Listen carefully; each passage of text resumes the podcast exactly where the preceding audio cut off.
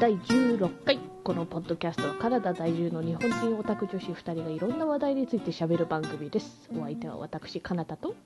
カエルの二人でお送りいたします。ツイッターの方でうん2つほどハッシュタグをつけてうんつぶやいてくれた方がいるのでちょっと紹介しようと思いますはい。こちらはね多分ローソンさんうん。えー、と映画紹介にお二人の性格が出ていてとても楽しかったです日本の映画それもジブリみたいな子供向けだけでなく大人向けのアニメまでカナダで劇場公開されているとは驚きましたうん「ラブライブ!」のサンシャインのライブ映像まで確かにライブなら日本語がわからなくても楽しめそうですねうん。だからあの、ね曲だからね。そうそうそうそうライブまでやってるのは全然知らなかったよそう。ワンチャンないかな、歌振り。ねえぜひ来てほしい、やね、ってほしい。うんでも映画紹介に2人の性格が出ていたそうです。そうか。あうの、ん、紹介したのがなんか、なんか割と、なんだっけ。 Forgetting Sarah Marshall。そうそう。そうそうそうそう。割とこう、ちょっと、18あプラス的な 内容だから、そうだ。ね。そうだね。面白いよ。面白いよ、面白いよ。うんうんうんうん。もうカエルちゃんにはそういうイメージがついちゃったかもしれない。こあこういう笑いが好きなんだって。好きうんうん嫌いではないと思う、多分。いやでも私もだって多分ホラー好きっていうイメージがついてしまったから。 そうだね。そんな好きではないです。何回も言うけど。嫌いではないけど、そんなめちゃくちゃ好きでもない。え夏とか見るっていう話だったよね。うーん夏におすすめする映画とは言ったけど、そうだよね。うん結局年がら年中なんか見てる。年年中か、そうか、そううか。んえっとでもう一通が巻貝さんからはい。第15回の感想で映画発話者の国籍や地方の聞き分けとか夢ですね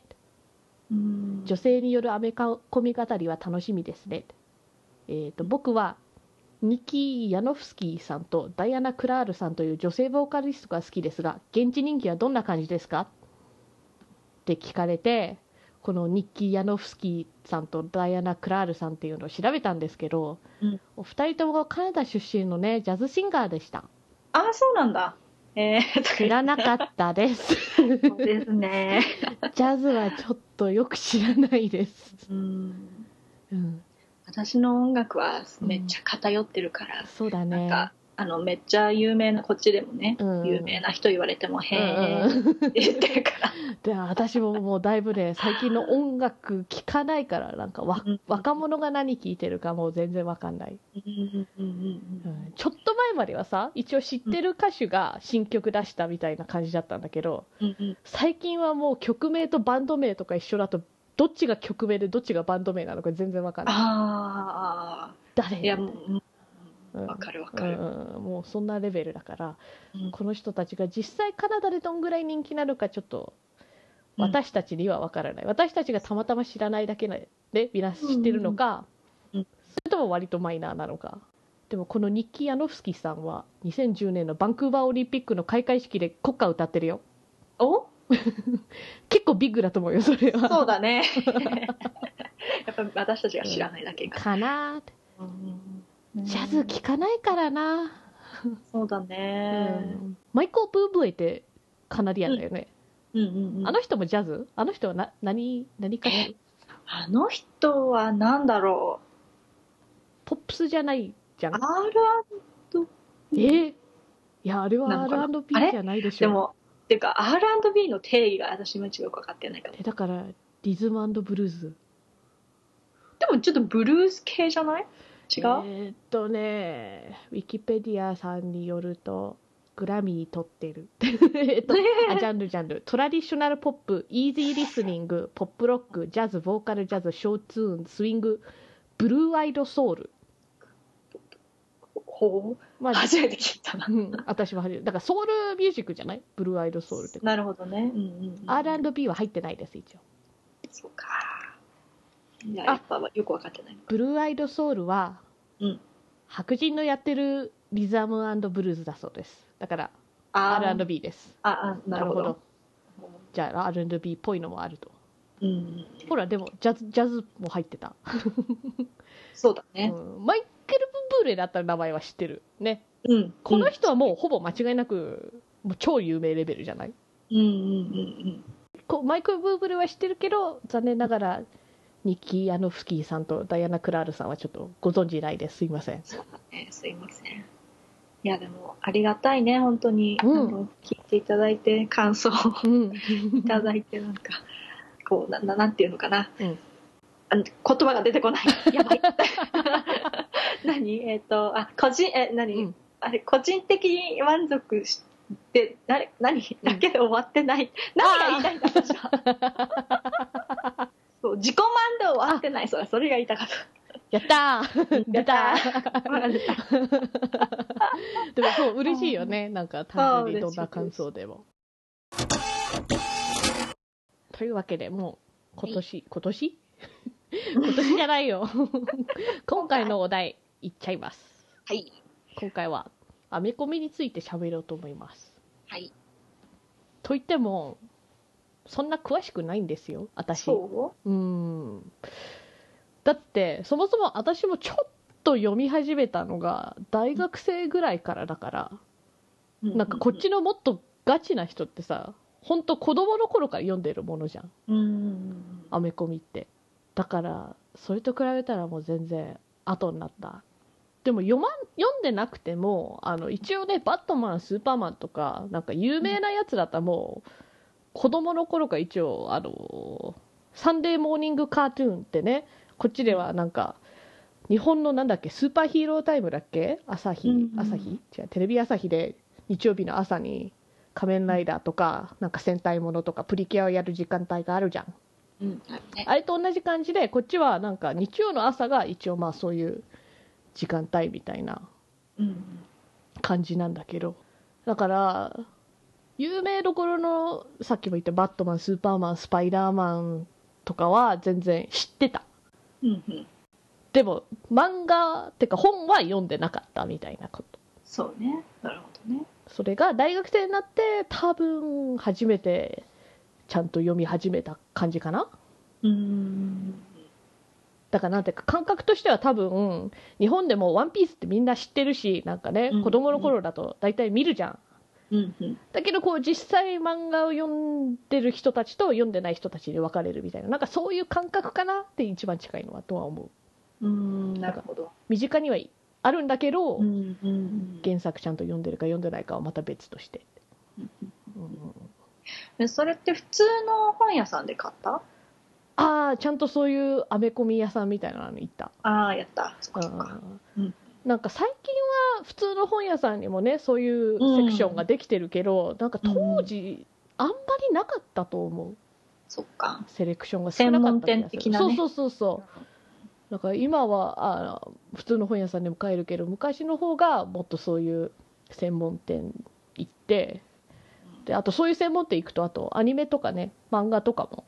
そうだ置いねてたりしてて、あと最近、うんうんいや結構あのセレクションがいいよねアニメもさ、うんあの DVD 屋さんじゃないけうど、んうんうん CDDVD 系そうそうのそうお店行くと普通にセクション大きくてそう割とマイナーマイナーっていうかうんあのなんていうのいや、わかるわかる。前はだってそれさこ、そセーラームーン、うドラゴンボールとか、なんかそうそうそう超そう有名どころしか置いてなかったのが、そうそう今はなんか、聞いたこともないやつとか普通に置いてあるようんうね。んうんそうそう、うんなんか感動するうん、それで、アメコミってさうん、まあ、だから私もだったんだけど、で、大学から読み始めたって言ったけど、今はそんな読んでないわけ。うん入りにくくない入りにくいあのーこういろいろなんていうか作者がたくさんいそうるイメージだよねそうだよねそうだから何がこう何から始めていいのかそう。分かんないいまだに私も正解よくわかんない。あそうなんうだ、ん、だって日本はさ要するに「ワンピースって言ったらその小田栄一郎先生が書いてる「そのワンピースってものがあるじゃんじゃなくてこっちはなんかバットマンっていうキャラクターはいろんな人がねなんかストーリー書いてたりするわけうんうんうんうん、それで全部が全部なんかつながってなかったりするわけそうねだってバットマン死んでるのあるからどなんかおーでもそれはなんかそういう世界線みたいな扱いなんだと思う、そのシステムがなんかんやっぱり漫画に慣れてるとよく分かんなくてその感覚ってだいようか、ね。なんかこっちではこのキャラとこのキャラは仲良いのにこっちでは仲悪くなってるとかどういうことみたい なねだからそうやってシリーズで分かれてる上になんかどのシリーズ結局続きもののシリーズもあるわけよ、この、話の後この話になるみたいな、うんその違いがもう初心者には分かんない、うんどうやって読み読み始めたの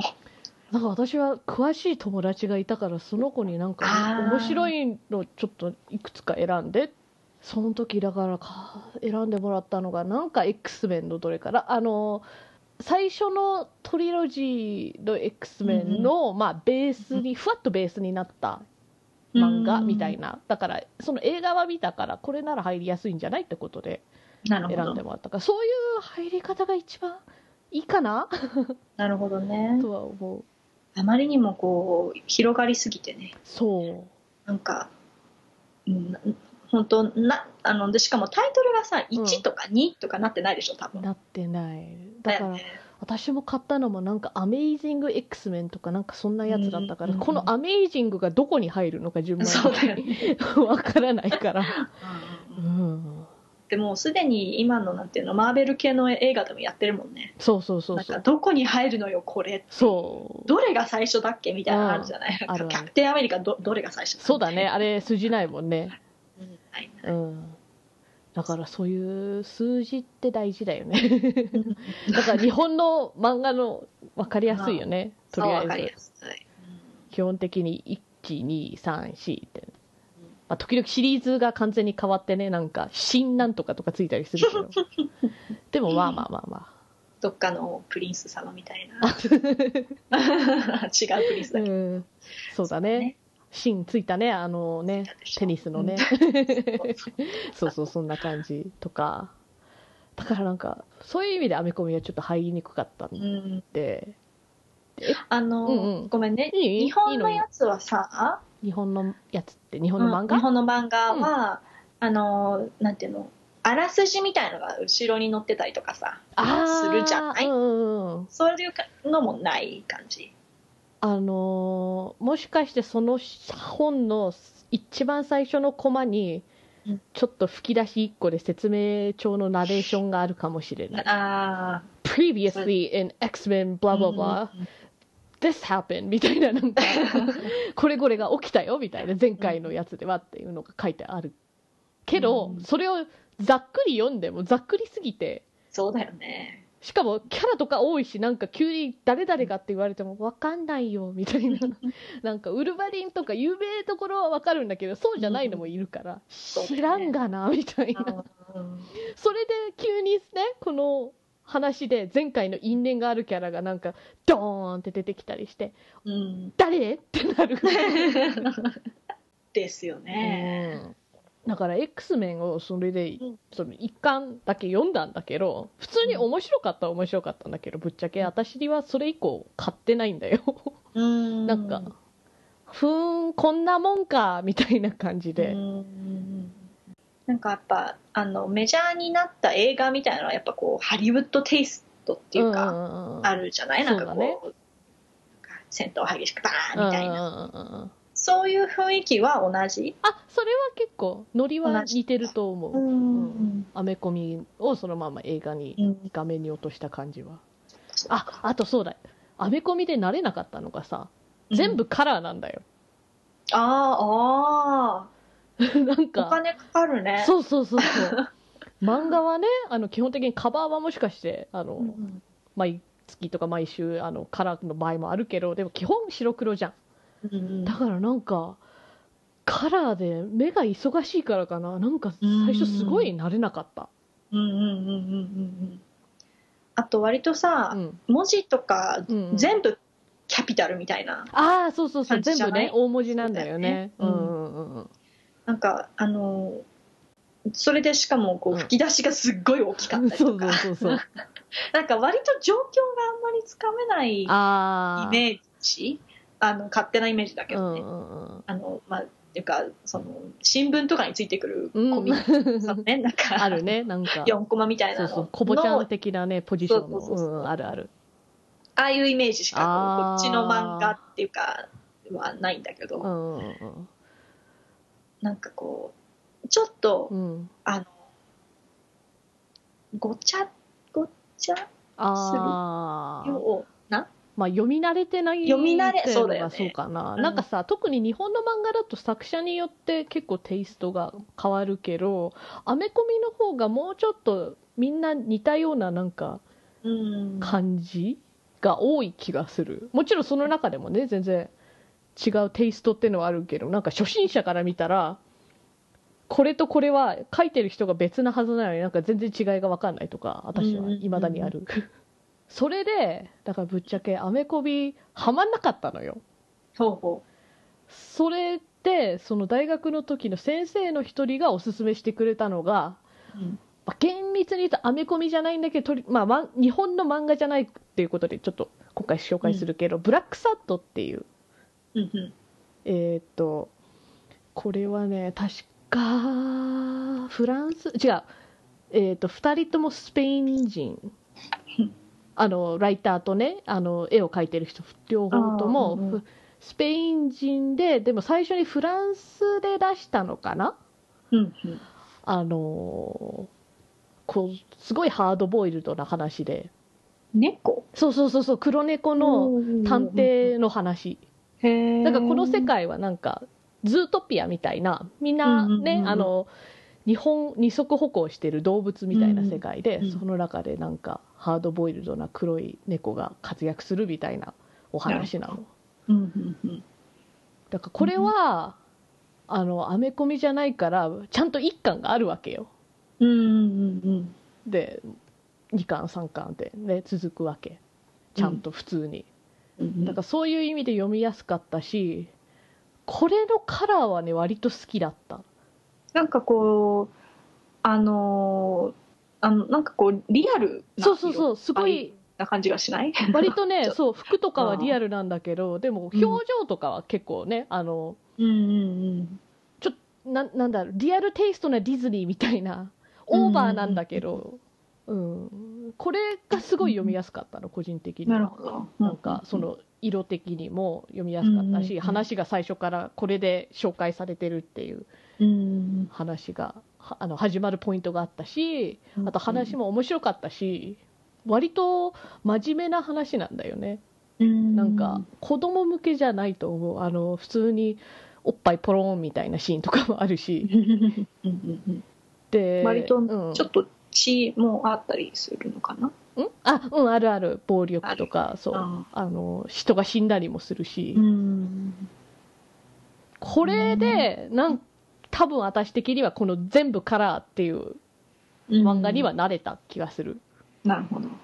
かこれはおすすめ私はこれがすごいいい入り口だったうん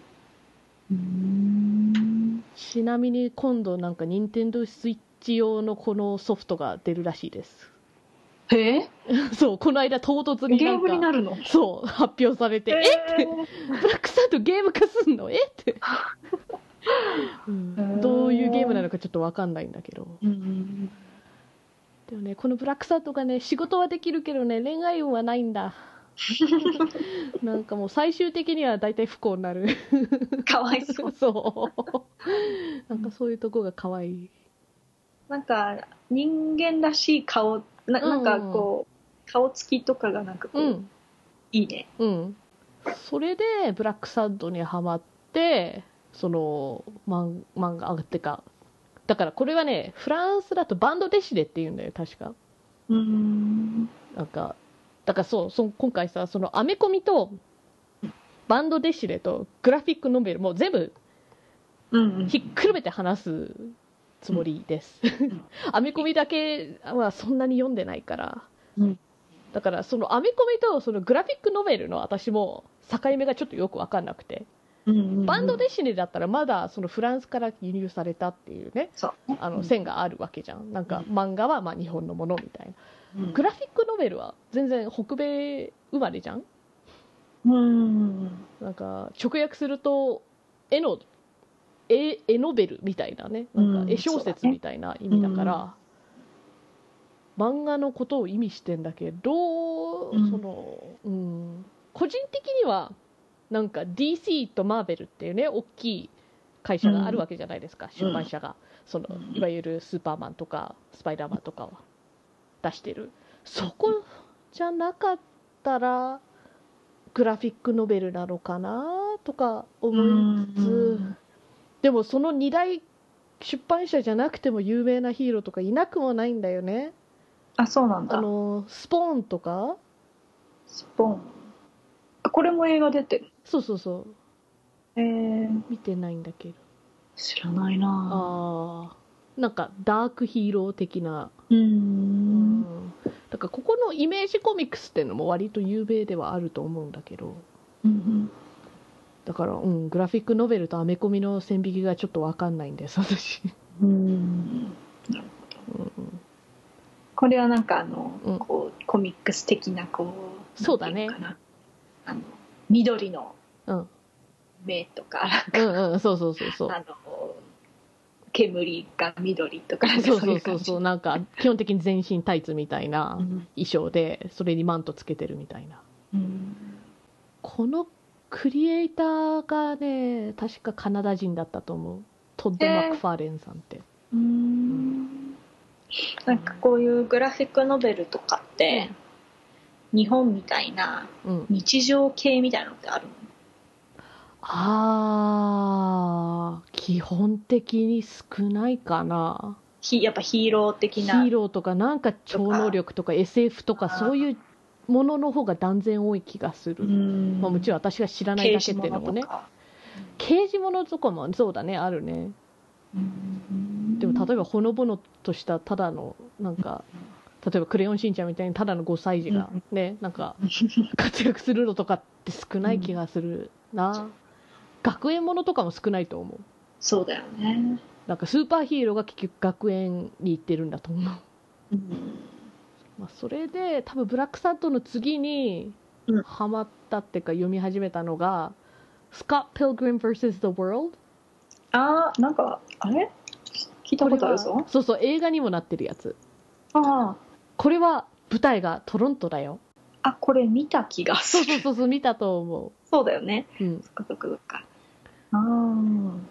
あのースコット・ピルグラムっていうねちょっとなんかうん優柔不断な男の子が新しい彼女ができて、でもその彼女と付き合うためには7人のなんか元彼と元カノと戦わなきゃいけないみたい な話でうんだからちょっとスーパー、うん、スーパーヒーローじゃないんだけど、まあ、バトルはあるっちゃあるみたいな、なんか微妙な線をついてるなんか普通のね日常っぽいパートもあるんだけど、そうだねバトルはちょっともうちょっちょとっとあったねそうそうあるこれはでも漫画の部分は白黒が多かったと思ううん確か出版社系のあれの違いなのかなそれもあるかもしれないうんこれはもうちょっとねちっちゃいところからあの、うん出版されてるはずだからうんなんかこれはものすごいトロントフィーチャリングされてるようんあのー中に出てくるレストランとかああなるほどそうそうちゃんと割と有名地元で有名なところとか、うんだから作者も確かカナダ人だし、うんそれでそう映画があるからなんかそれでまた入りやすかった感じはある、そうだねちょっとなんか可愛い感じだねデデフォルメそさうそうそうそうれてる感じそうこの絵柄はね珍し全い然アメコミっぽくない、ねなんかちょっとパワーパフガールズみたいなそれの頭身を大きくしたみたいな感じうがんするするで本格的にうんアメコミにハマった理由ってのが映画でもなくうんその原作が面白かったからでもなく、うんえーっと「アルティメット・マーベル VS カプコン」っていうゲームがあったの3おうそれが要するにカプコンのキャラ対、いろんなマーベルのキャラの格闘ゲームなのようんうんそれの「アルティメットに」っていうなんか後にから出たアペンド版みたいなのにうんデッドプールっていうキャラが足されておそれを ねプレイしてる時に、うんうん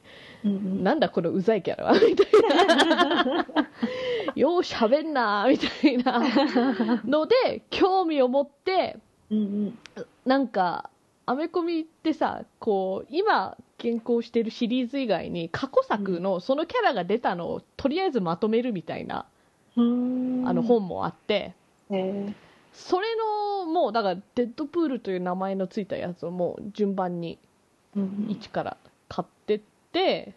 ハマったって感じですねなんかじゃあやっぱりこきうっかけはゲーム漫画の中でもああいう感じなのね、完全にうん、割とこうジョークあの、うん、いろんなところに散りばめられててそうだね細かすぎて映画伝わらもないそうそうそう半分分かったかな 今これ元ネタみたいない いのいいのいいのそれが正しい楽しみ方だと思ういい のうんだからなんだっけ X メンじゃなくてウルヴァリンうんオリジンズ、日本語放題はもしかしておえウルヴァリンゼロとかかもしれないけどまあウルヴァリンの誕生秘話みたいな、うんあの X メンのさスピンオフがあったわけよ、うんうんうんその映画をこのデッドプールというキャラを知る前に見てそれでだからそのデッドプールというキャラを知った後にえ映画出てたのってことで見直したらうんうんあこれは別もんやって なんかまず口が塞がってるうんあのおしゃべりがねトレードマークのキャラなのにうんうんうん黙っちゃってる、ほなんか目からビームは出す わなんかだけど不思議なことにね俳優さんは一緒なんだようえそうなのそう今のデッドプールと俳優さん一緒なのへえやっと喋れたねよかそうったそうねそうそうそう そうだからこの新しい映画とかでもそういうジョーク全然言うよ、うんあの時黙ってたけどさみそうたいそうなそうそうそうデッドプール1の時にはちょっとねまだ出たばっかだからネタバレしませんけど、1の時あのー途中でね彼女に大好きなレコードあるんだみたいに、ね、見せる前に、うんそのレコードの上に置いてあるなんかさアメコミヒーローのおもちゃみたいなのあるじゃんフィギュア、うんうんあれがその、口塞がってた頃のデッドプール版な のなそれについてね触れはしないんだけどそこにうんあるの、いいよねうんそういうちょっとしたねうん、しかしこれすごいゲームだねマーベル VS カプコン豪華よ、見てるだけですごい豪華うん、大量にこうキャラクターがいそそういっぱいいるんだけど、でもねこれね新作があるんだよううん、去年出たばっかかな、うん、マーベル VS カプコムインフィニットっていううんだけどねこれはねなんか X メンが全然いないんだようんへえなんでよ多分ね今のこうマーベル・ユニバースの映画寄せてるんじゃないかなああいやそれもいいんだけどウルヴァリンねずっといたらしいのこのシリーズうんうに、んうんそれが急にいなくなるってやっぱ寂しくないそうだねこう、うんこだわらないでほしかったねうん。でもそうその前やってたバージョンはカプコン側にオオカミとかいて面面白かった、あのうんオオカミってさ筆でああああのの大きな紙のそうそうそうそうそうあーあっちのオオカミあれのカプコのンだったのそううんカプコンがなんかクローバースタジオっていうスタジオだったんだけど、まあ、カプコンに吸収された感じかなうん厳密に言うと、うんでもだって他は人型なのにさなんかうんいきなり四足歩行が出てき てなんか身長低いから当たらないの当たらないの攻 撃強いじゃんそう。とまあそういうきっかけもある。他にもなんかいろいろ読んでないっけなんだっけあとね、ポリス系のやつだっけんなんか一回見せてもらったようなななん何系かおおじさんなんかポリおじさス系のポリス。そ違れうはポリスじゃなかったわかんない。妹が持ってるハンドレッドブレッツってやつかもしれない。かもしれないあ私はそれはまだ読んでない。読んでないんだあれはなんか刑事物っぽそうだった。あとやっぱり最近だと映画の印象ってかね、影響は大きいよね。ねそういう違いもあると思うな私たちよりちょっと上世代はなんかこういうものってすごいギークでナードでなんかリッチななんかそういう人しか興味持たないジャンルだったのがうんうんうん私たち世代ぐらいからだからもうちょっと普通にみんなたしなむみたいなうんうんなんかそういう原作漫画読んでなくても特にね最近のマーベル映画の多さからして、好きなヒーローは普通に答えられるみたいな世代にもなってる気はする、そうだね広がったんだねなんかちょっとこうそれこそ日本のオタクのこう世界がちょっと広がっているようにうんそんな気はするあのーあんまりこうグラフィックノベルとかそういう系の読んだことない人プラス日本人っていうのもあって、こうやっぱ擬音がさああ、うん違和感ない、独特だよねそでもうんなんだろうなんか日本の漫画でも割と独特な擬音の漫画とかある からなんかうん慣れ、う、うん、誰かやっぱ慣れなのかう、ん、そう本当慣れかなって気はする、うんこの形式に、うんああとそうだ「ウォッチメン」も読んだんだもっちこれも映画化したやつえー、あのーでっかい青い人が出てくるこれ はなんだこれあのー本お一冊で完結するからこれもまたちょっと読みやすいかもしれないうん他追わなくていいから、うんこれ映画は結構有名だったけ どあそうなんだ全然知らないなあそうあれうんなんかロールシャッハテストの顔をしたロールシャッハっていうあのヒーローがいたり、うんこれはあのー X メンみたいななんなんだろう偽物じゃないけどこうあれは割とファンタスティックななんか物語じゃんうん X メンとかあのスーパーマンとかはなんか、うんこっちの方がね現実よりへウーォッチメンの方が普通の人っぽい感じがある、うんまあ、青い人とかはなんだろううんなんだっけなんか実験でねなんか青くなっちゃったんだ よえーないそれでブーメランパンツなんだそうそうそうそうそうあ漫画ではマッパだったかもしれないなんとまあまあまあだからこれは割と真面目なテーマなんだよねなんかちょっと年老いたヒーローとか本当は能力がないのになんかヒーローやりたい人とか、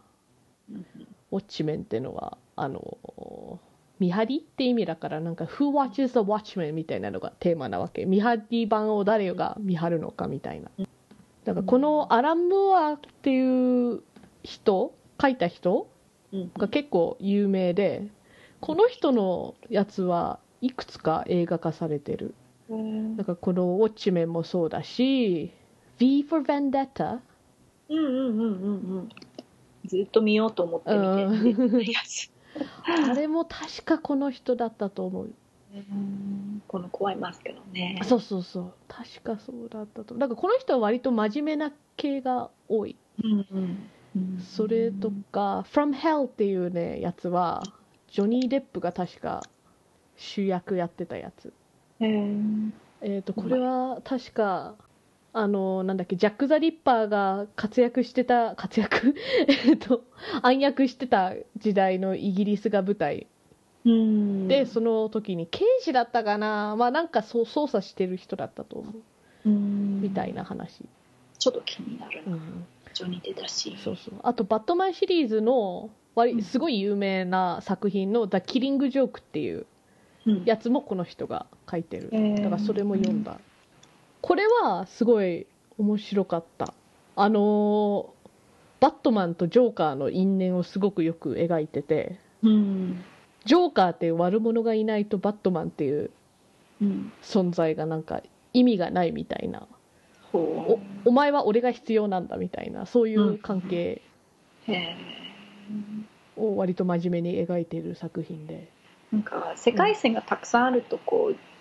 割とちょっとちょっと二次創作的なそうだ感ねじになるうのかね。んそれがまあ慣れたら面白く見えてきた、うんこういうバージョンもあっていいよねとかうんうんうんバットマンだと確かねどれかの、まあ、世界線ではうんうんそのブルース・ウェインだからバットマンになるはずの子供が死んで、あのねほらオペラかなんかからうんうん出てきた後にうん子供が死んで、うんその報復のためにお母さんがジョーカーになるやつがあるだからなんかそういうギャングとかマフィアを許さないみたいなそれでそののお父さんがバットマンになるみたいなだからあ夫婦あでつらいそう読んでないんだけど気にはなるうんなんかそれをこううんいろいろなバージョンがあってもこううんうん許しちゃうというか、なんか広い心が広いよね。そうだね全部公式みたいな うんうんそれは面白いとは思ううん、いろんなバージョンがあっていいんだってうんねあとどうでもいいんだけどジョーカーとかさ、バットマンとか何回かアニメ映画とかアニテレビアニメシリーズにもなったりしてるじゃん、うんうんそれで、まあ、いろんな声優さんがやったりしてるんだけど、うん割と好評なジョーカーが「あのスター・ウォーズ」のルーク・スカイウォーカーやってた俳優さん、へえ超絶悪役をやるんだね、うんルークやってるのそう役者さんって素晴らしいですね日本では確かもう公開してる「忍者バットマン」っていうのはちょっと気になる、忍者バットマンうん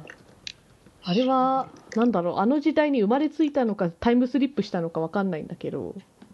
うん、なんかすげえそうジャパニーズ鎧みた侍いな忍者バットマンみたいなへそうえそう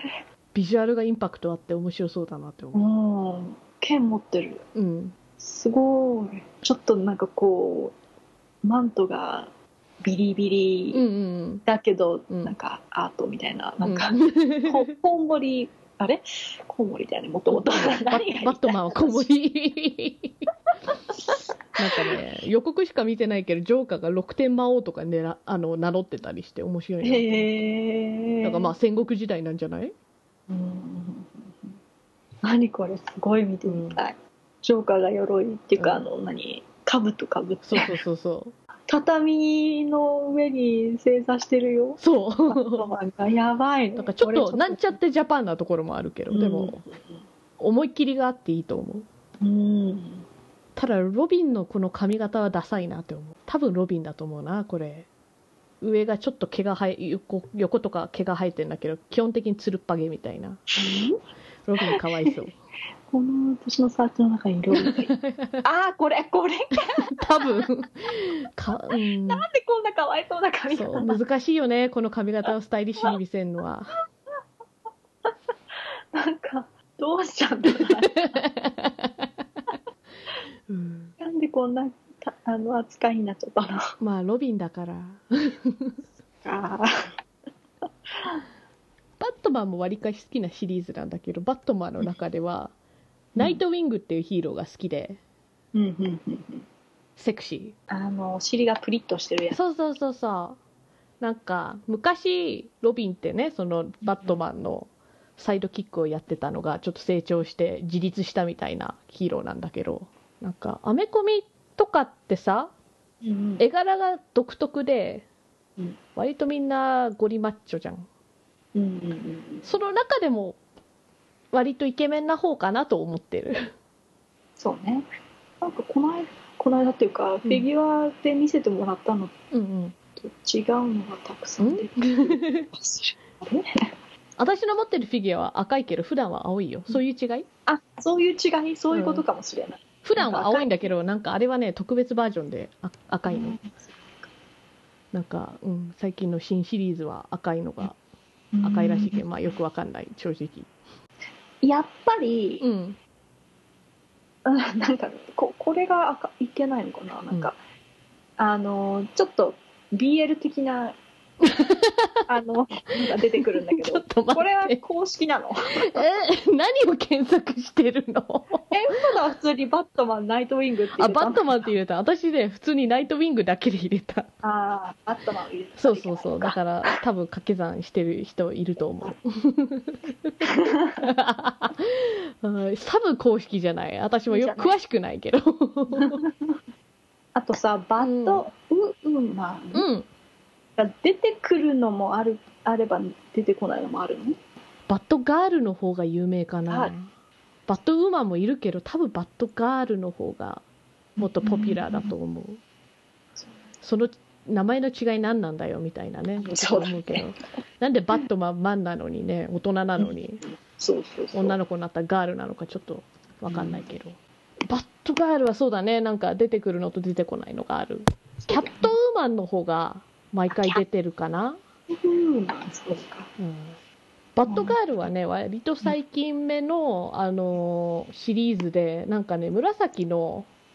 うんつなぎみたいななんかうんうんうんうん衣装が可愛い黄色いねドクター・マーチンみたいななうんうんんかうんブーツ履いててうんうんうんそれそれがねなんかまたネックだったのアメコミに入るのに女子の描き方がああ独特でそれでもって大体なんかボインバインみたいな布が少ないみたいなすぐとらわれるうんなんかそういう意味じゃね最近の方がなんかそういうの良くなってる気はするキャットウーマンだと、うんあの革革だねうんなんかほぼボンデージの衣装ボンデージうんなんか SM 系的なあ そういう衣装ねのヒーローとかいいるじゃん。持ってるしね、うん、だからバットマン系だとあとあのゲームが割と好きで、うんうんうんアーカムアサイラムアーカム、えー、とシティアーカムナイトっていう3部作があるんだけどうんうんうん最初のはやってないんだけどニトさんはやっててあれはなんかオープンワールドの中でバットマンとしてこう歩き回っていろいろ戦ったりしてたなんかバットマンになった感がすごいあった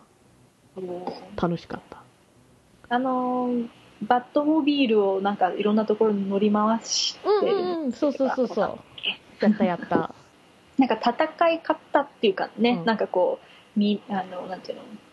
耳のよく聞こえるみたいななんかうんうんそうそうそういう技を使ってあここに人がいるみたいなそうそうそうそうそういうのやったや楽っしそうだったた、うん、なんかあのゲームも好きなんだけど気にすごい気になったのがその3部3つ目で、うんポイズンアイビーっていう有名なねあの敵が出てくるの、うんなんか植物を操る女の人みたいな、うんなんかワイシャツしか着てないえ下どうしたみたいな、本当だパンツうん、でなんかはけよ腹が出てるでしょはけよあげてズボンかスカートかなんか何でもいいからってそうだねこんな格好でうろうろする人いないよねでしょ悪者だとしてもいないでしょいないよねなんか衣装デザインした人が手抜きしたとしか思えない個人的にはなんか引きこもるとかだったらまだわかるんだけどさあこのまま出てこられちゃうとうさんさすがにさ恥じらえよあうんこういう衣装が多くてアメコミってう、ん胸だけ隠れてうるとか、ん、パンツパンあのースターファイヤーっていうねこれはヒーロー、うんヒロインだけどツ、うんすごいよいろんな衣装あるけどね大体腹は出てるねそうだねうわお これ これもうさ、うんこれ乳首隠す意味あるっていうぐらいなんかもうもピンポイントで隠してるのあるでしょう あるあるあるそこれうなんうか、んもっと服あげよそうだよね、う布をうん、これ動きづらいよ気になっだてからこういうキャラのコスプレしてるお姉さん見ると大変ですねって思ねうなんかもうガム手とかそういうやつなんだろうなって頑張りましたねって大変だ本当なんかこれ面白いねだけどあ のなんていうかなあうんのこの「ドラゴンボール」でいうなんかこう、なんか戦闘能力何何万みたいなのが出てくるやつうんがこう胸の下ってからシャキーンって伸びてなんかうんへえそ確かだからなんかこういう男キャラと女キャラのギャップが激しすぎてちょっとうって思ったのはあった最初それが割と普通だったししかもその最初にだからそのおすすめしてくれた友達も男子だったわけだからそういうのねだからそういう人に「えこれすごくない?」って言ってもなんかあっちはもう麻痺しちゃっててえ「えそんなことないこういうもんなんだよ」って言われてもなんかちょっと納得しかねるみたいな 感じでだからああとだから最近好きな女子ヒーローは、えー、とスパイダー・グエンっていうとうんちゃんとね肌出てないよ本当だかわいいなんかこのフでしードょそうフード付きのスパイダーマンみたいな衣装なの、うんであの赤青じゃなくて白黒がメインで、あと、うんアクセントでなんかマジェンタみたいなねだドピンクが入ってるみたいな、うんこの子はピーター・パーカーっていうねフラだったらスパイダーマンになるはずの子が死んでしまった世界線おーで代わりにだから雲に噛まれ噛まれたのがピーター・パーカーじゃなくてグエン・ステイシーっていう普段だったら彼女役とかでね出てくるそっちがヒーローになったみたい話でうん動いてるの見てみたいな、うん、けどこの子がいるってことはスパイダーマンはいないっていうことなんだそようね死んで る敵として退治されたからねなんかあのトカゲ男みたいになっちゃったからあーそれでその友達だったピーターを殺してしまった苦悩をあの抱えたヒーローなんですあーなるほどそれとかあとミス・マーベルとかも気にはなってる、おーなんかポップなカラーだうね、んなんか あのーうんスーパーマンうん、の色合いあ 赤と青好きだよね好きだよねうんあと黄色とうみたいんなそうだねなんかやっぱアメリカンな感じが好きなんじゃないうんでもこのミス・マーベルはムスリム系の女の子なんだよえーなんかそうなの手足を基本的に伸ばしたり大きくしたりできるみたいなヒーローだったと思う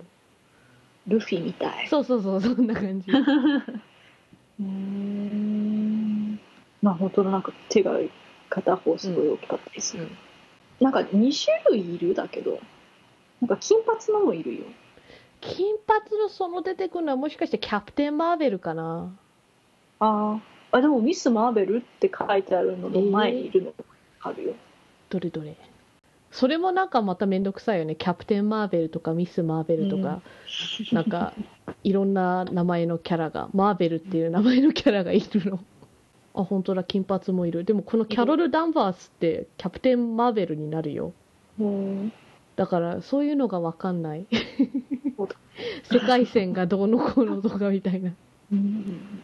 でもキャプテン・マーベルって言ったら最近だとなんかく金髪のちょっとショートモヒカンじゃないななんかみたいな感じと、うん青赤のなんか全体的に隠れるスーツみたいな方が活躍してる気がするなうんでもだから全然追ってないんだよねなんか、うんうんうんいろいろいるね、だからなんか本家のアメコミだとそこら辺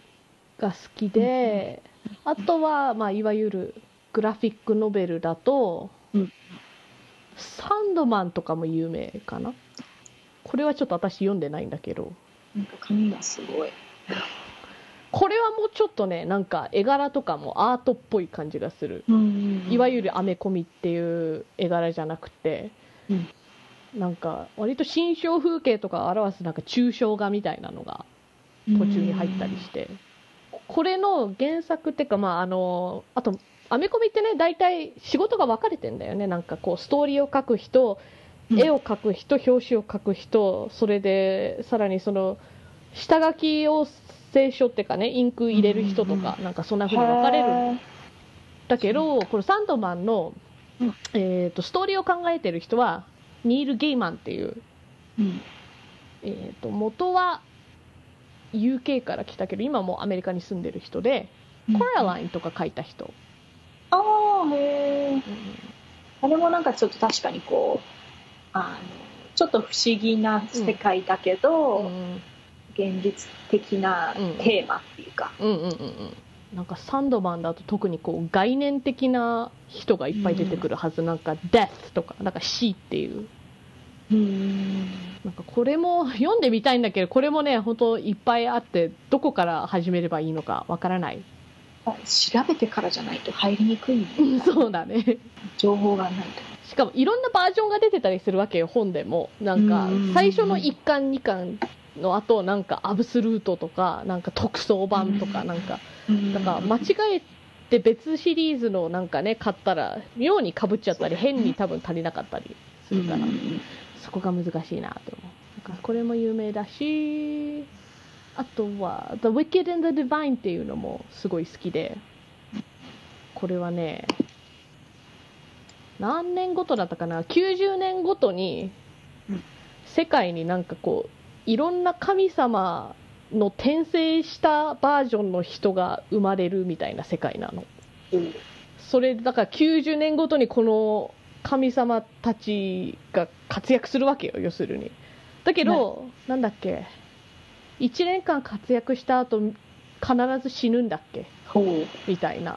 ななんんかかその時に生まれるというよりはよりはなんかもういた人がなんか急に覚醒するみたいな感感じ、で今回なんか2014年にその生まれたやつ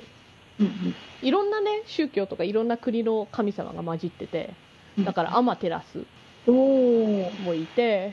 うんバールっていうのもいてうんえーっとディオニュサスだからこれはギリシャ神話うん、イナーナとかルシファーミネルヴァまあそんな感じで神様として覚醒したらやっぱりそういう力が出てくるわけよ、なるほどね、うんうん、面白そうカラフルだねうんあ表紙とか、うん、これは面白い話が、んうんうんえー、とだからその「The Wicked and the Divine うんうん」が面白いでしょう、うんあと「サーガ」ってのも面白いさこれはねなんかうん宇宙の話で割と見た目は人だけど角が生えてる種族の星と羽が生えてる人たちの種族がいてなんかもうずっと長い間戦争してるらしいのうんうんだけどそのある日戦争の中角の生えてる男の人と羽の生えてる女の人がうん恋に落ちてしまってあら赤子が生まれてしまっておでも戦争中だからもうこれは大スキャンダルなわけようんうんだからこう子供を守るためにか子供とね自分たちを守るためにその追ってから逃げるみたいな話基へ本え面白そ的う、に、うんだから切なそうそうそうそうそう割と真面目なテーマう、うん、じゃん、なんかそういうレイシズムとかなんか戦争とうかそういうのをこの宇宙っていう舞台だけどそれにねうんあの置き換えて描いてるみたいな感じで面白いサーガって言います。これは読んだことないんだけど読みたいなって思ってたら、いつの間にか去年かなんか映画化されててすお「I Kill Giants」っていう、うんこれは確か1巻ぐらいで終わっちゃうやつかなうんあの普通の現実の話なんだけど確か妄想とか想像の中でなんか巨人とかを倒すみたいなへえだから現実の辛いうんこをとをなんかそうやって置き換えて現実逃避みたいにするみたいななんかそういう耳に生えてるそうそうそうそうこれもだからそういう意味じゃ真面目な話だとは思う映画いつの間にか映画してたハリーポッターって書いてあるけどこれは監督が同じとかそういうこと多分そういうことだと思うでも本当にいつの間にか映画化してて えっやっぱり最近多いのかなそのうん映像化みたいなそうだね多そ時が、ううんうマーベルとかもめっちゃ出してるもんねそうだなんかそねれ以外の漫画とかにも原作をねやってみようみたいなあと好きなやつはねこれは元はといえばあのネット漫画みたいなウェブ漫画みたいなやつがこう本として出てきたんだけど、うんえっとニモーナっていうな NIMONA っていうね綴りで、この主人公の名前なわけうんうんうんかわいい、そう絵柄が割と可愛いうん、表紙になんかこう黒髪のおじさんとあと金髪のおじさんがいるはずだけど基本的にこの黒髪が悪い魔法使いみたいなポジションでこう金髪がその国のあの聖騎士みたいななるやつほどで、まあ、その2人が常にバトっててその黒い魔法使いの方に弟子入りする女の子がニモーナへえだからどうやってこの王国をねなんかめちゃめちゃにしようかみたいなうん話をしてるんだけどなんかこの絵柄からはうんこうすごいあんまりシリアス感はうんないない、と思うじゃんうん まあ最初はね割とねなんかそうあの日常系ってか うん、楽しい感じなんだけどラストが割とええー、みたいなまさかの展開みたいなうん最後割と切ない終わり方なんでうでこの一冊で終わるからおすすめなんか作者が割とこういう、なんだろう女の子らしくない女の子みたいなのを書きたかったそうですなるほどなんか割とやんちゃってかうんなんか髪の毛もね染り込み入ってんだよね、うんへえあそんな方には見えない、なんか前髪とかはあるんだけど横から後ろが坊主みたいななるほど、うん割とパンクな髪型しててうんうん、という感じですかねだからね結局ほらなんかやっぱりメインのアメコミよりこういうちょっと外れたやつの方が好きなんだよねうんうんうん、でも逆にそのねやっぱマーベルとかうん DC だけじゃないっていうんそううのがわかるから、じゃないんです開拓は大変そうだけどでもこういうそのあんまりなんていうか、うんまあ、それこそそういうメメジャーっていうかうんうんところじゃなければ割と入りやすいのかなうん一冊とかねナンバリングそうだねなんかそういううんマーベルとか DC じゃない方がちゃんと普通のシリーズっぽいのが多い気がすうんる、あ今後こういうのうもん開拓開拓されていくといいね、ねあとファンタジー系が好きだったらね、なんかダンジョンズドラゴンズみたいなねそういうファンタジー的な話が好きだったら、ラットクイーンズって結構面白かっただからなんか魔法使いとうん騎士となんかシーフとみたいな4人の女の人でパーティーを組んでる、まあ、うんファンタジーの物語、うん女子がメインって割と少なめなのそうなんだよねそんな気がする、ここまで女子オンリーっていうのがねなんかこういうやつだと大体なんか31で男子対女子1人とかそうだねね好意点とかが多いけど、うんこれは4人の女子がメインでしかも割と喧嘩はするわ酒は飲むわなん かワンナイトラブはやるわでおー自由な感じですねうんうんうん割とうん、なんか血も結構うん、結見構る感じだねグロいねこれなんか、うん、頭切り取ったりするしあーね北のお宝次回のテーマは、